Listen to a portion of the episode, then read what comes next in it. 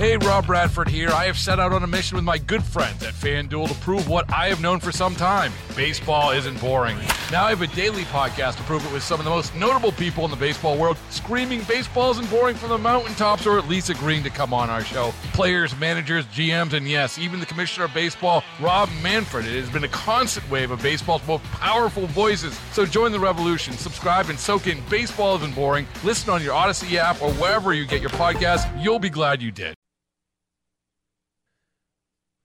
Where you go to high school will impact your future, obviously. But if you go to the right high school, your future uh, looks a lot brighter. That's basically what a, a new uh, piece in the Star Tribune has to say about the have and have nots from the editorial board about uh, the state of high schools in the Twin Cities. And basically, the fact that school segregation is absolutely a real thing and it absolutely plays a role in the future of students in the Twin Cities. I thought it'd be a good time to bring in uh, Myron Orfield. He's director of the Institute of the Metropolitan Opportunity at the University of Minnesota. He's quoted in this article. He joins us now on the John Schuster Coldwell Banker Hotline. Thank you for the time, Myron. How did we get here in that schools now are seemingly as segregated as they were before we had Brown versus the Board of Education? Oh, they're more segregated here than they've ever been. I mean, we did for a long time. We did a very good job. We didn't have any segregated schools into the 1990s, and people thought we were sort of a miracle. You know, we were a very unusual place because we worked, worked hard at it. And what places, changed? Well, in in the late 90s, the Attorney General of Minnesota decided that uh, that integration might be illegal. He he had issued kind of a strange opinion in 1999-2000, saying that he thought that voluntary integration might be illegal affirmative action, and we just really stopped trying on this. And then we exempted charter schools from any kind of requirements to be integrated, and we allowed open enrollment between districts without any effort to try to help uh, kids of color have the same choices in open enrollment as white kids. So you know, we are one of the third, we're the third widest metropolitan area in the country. We're about like Portland and Seattle, and we have 154 schools that are more than 90% non-white and poor. Portland has one, and Seattle, with a million more kids, has about 40. So, you know, we probably should be in that range between Seattle and Portland if we were, if we hadn't made this change in the late 90s. So, if, we, so we made a change. Go ahead. Oh, I was just so, so Seattle and Portland. What are they doing differently that w- you believe the Twin Cities should do to uh, they are, bring that they down? Are, they are they have opinions in their state that voluntary integration is a good thing, and districts try to pursue it voluntarily. Ours, our opinions say it's a bad thing, and they shouldn't do it. And they also they don't have a ton of charter schools and they don't exempt charter schools from integration. And they also have pretty good they have policies like we had for about 20 years where we built a lot of affordable housing in the suburbs. So for a long time we built about half or more of the affordable housing in these golden ticket school areas. And that really made a difference up through the 90s but in the 90s we stopped doing it at all and we just built it in poor neighborhoods. Well, you when know? you you mentioned golden ticket uh, school districts. Yeah. can you explain further what those are are the school districts that are really the powerhouses in terms of getting kids into college and post secondary. And so they are, you know, they are mostly in the western suburbs and some of the more affluent eastern suburbs. But you also have schools like Minneapolis Southwest and Washburn, which are quite diverse but strong, that provide that opportunity. And then you have the schools on the other end, what we call the dead end schools, and they're mostly in the poorest neighborhoods of the city, in Brooklyn Park and Brooklyn Center, and they're overwhelmingly poor and non-white. And those schools uh, three quarters of everyone either drops out or has no post-secondary options. That you know has doesn't pursue any other post-secondary options. So they're really, you know, powerful dead ends for these kids, and that's true of segregated schools throughout the country, everywhere, pretty much.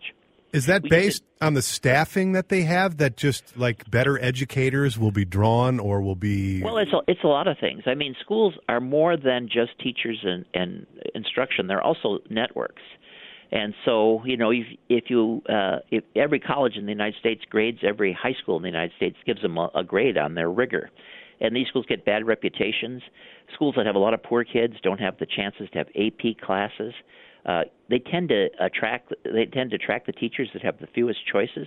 Teachers that have choices tend to want to work in more successful school districts they have pretty good funding in Minnesota. I mean, that's one of the things we've done. We haven't they have often spending more than the suburbs, but they just keep sorting out to become more and more poor kids together.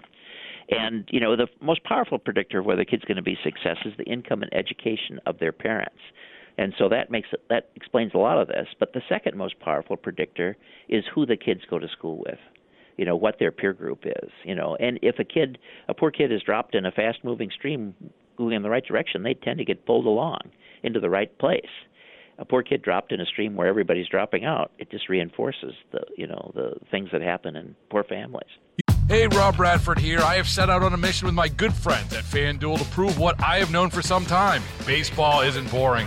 Now I have a daily podcast to prove it with some of the most notable people in the baseball world screaming baseball isn't boring from the mountaintops or at least agreeing to come on our show. Players, managers, GMs, and yes, even the commissioner of baseball, Rob Manfred. It has been a constant wave of baseball's most powerful voices. So join the revolution, subscribe, and soak in Baseball Isn't Boring. Listen on your Odyssey app or wherever you get your podcast. You'll be glad you did. You mentioned open enrollment. Uh, yeah. I guess some people would argue, well, well, the, well, uh, there you go. If if you want uh, opportunities for your child, send them to a different school. Is it a matter of that not as many people are doing that, or is well, that is that adding to the problem?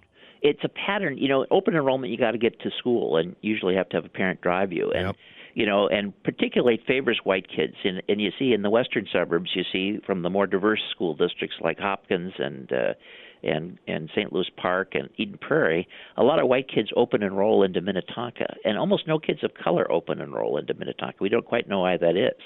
But you have these school districts that act as big magnets for white kids not wanting to go to Eden Prairie, not wanting to go to St. Louis Park, not wanting to go to Hopkins, and the, the the kids of color just can't really follow them, and we don't know why that is. And and it has you know some poor kids of color use open enrollment in a way to get into a better school, but mostly it's much more dominant that white kids are avoiding diverse schools and going to whiter suburban schools, hmm. and that's caused some problems. So how do we fix it? You know, you mentioned there that it's not necessarily a a, a funding issue. That that no. it, so like how do we combat this? It, had we continued, we from about 1970 till uh, toward the end of the 80s, we were building about half of all the affordable housing in places like Plymouth and Eden Prairie and so forth. Had we continued that policy, we would have no segregated schools now. So that would be one way. And we used to do it, and no one died. You know, it worked pretty well, but we stopped doing it. And then a second thing we could do is is say that Minnesota law favors this and try to create some incentives to do this, and to make sure, you know, for example, the charter schools had to couldn't you know one of the things that happens is you know Eden Prairie will have a diverse school district and you'll get a much wider charter school in the district. Or Bloomington will you know, have a more diverse districts and they'll get a big white charter school in the middle of the district.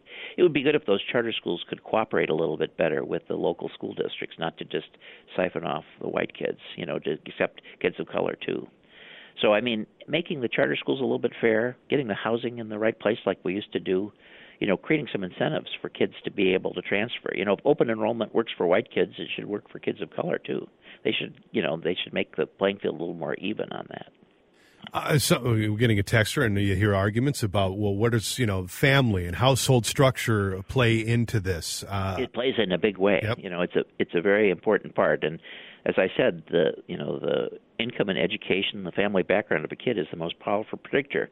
But after that, it's the peer group. And when you cluster successful kids together, it creates more than the sum of their parts. When you cluster poor kids together, it creates a system that's much more than the sum of their parts. So, family background, family structure is important. But poor kids who have access to high opportunity schools tend to graduate and go on to secondary education.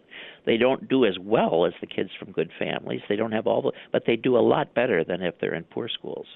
We're talking to uh, Myron Orfield, director of the Institute on Metropolitan Opportunity at the University of Minnesota, about the situation in our schools in the. What about schools? Uh, and we're talking about metro area schools, but what about yeah. schools like in Greater Minnesota? Because there's a lot of bad schools in Greater Minnesota too. Yeah, we didn't look at that in this particular study, but it's certainly true, and some of these same things are happening in in rural Minnesota. You know, and particularly in uh, you know, places like Rochester and uh, you know Willmar, and you know we've looked in the past. You know, they have some of these same patterns. With the current appetite, with the current situation of our political environment, what kind of appetite is there in St. Paul to to address this, and how, in your estimation, well, have they been doing in addressing it? One of the things that's ironic is, you know, Minnetonka is applying to build affordable housing, and the state is turning them down. The Met Council is turning them down. Edina is applying to build affordable housing, and the Met Council is turning them down. The state is turning them down. You know, so it's interesting that we're in a period where these suburbs are willing to do more but the state agencies uh, want to keep all the units in the poorest neighborhoods. And ironically, places like uh, Dakota County, you know, would like to do more. The, uh, Dakota County is building a two-bedroom unit for about two hundred twenty thousand with eight hundred dollar rents, but the state is choosing to build the units not in Dakota County but in Minneapolis, where the same unit costs five hundred thousand with twelve hundred dollar rents. So part of it is allowing uh, these suburban HRAs to do more, which they want to do more, and not, you know, rewarding the very high cost uh, developers in the central cities that are building all the units in the footprint of the worst schools, which is kind of what's happening now.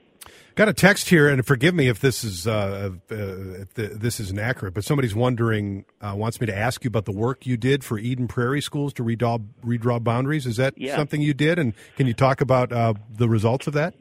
Well, in 2010, uh, you know, Eden Prairie did it, and they were uh, the white parents in the Bear Path area threatened to sue them.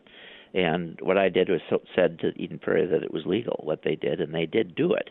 And Eden Prairie's had very good results in terms of kids' outcomes. It has some of the smallest disparities between white and black kids in the state. Has I think the smallest disparities in educational outcomes. But Eden Prairie, when it did that, lost a lot of white kids to Minnetonka. Minnetonka sort of recruited white kids when Eden Prairie was struggling with that. The Minnetonka school district really recruited white kids to leave. So Eden Prairie did a good job. It was controversial as could be. Sure. They they fired the superintendent.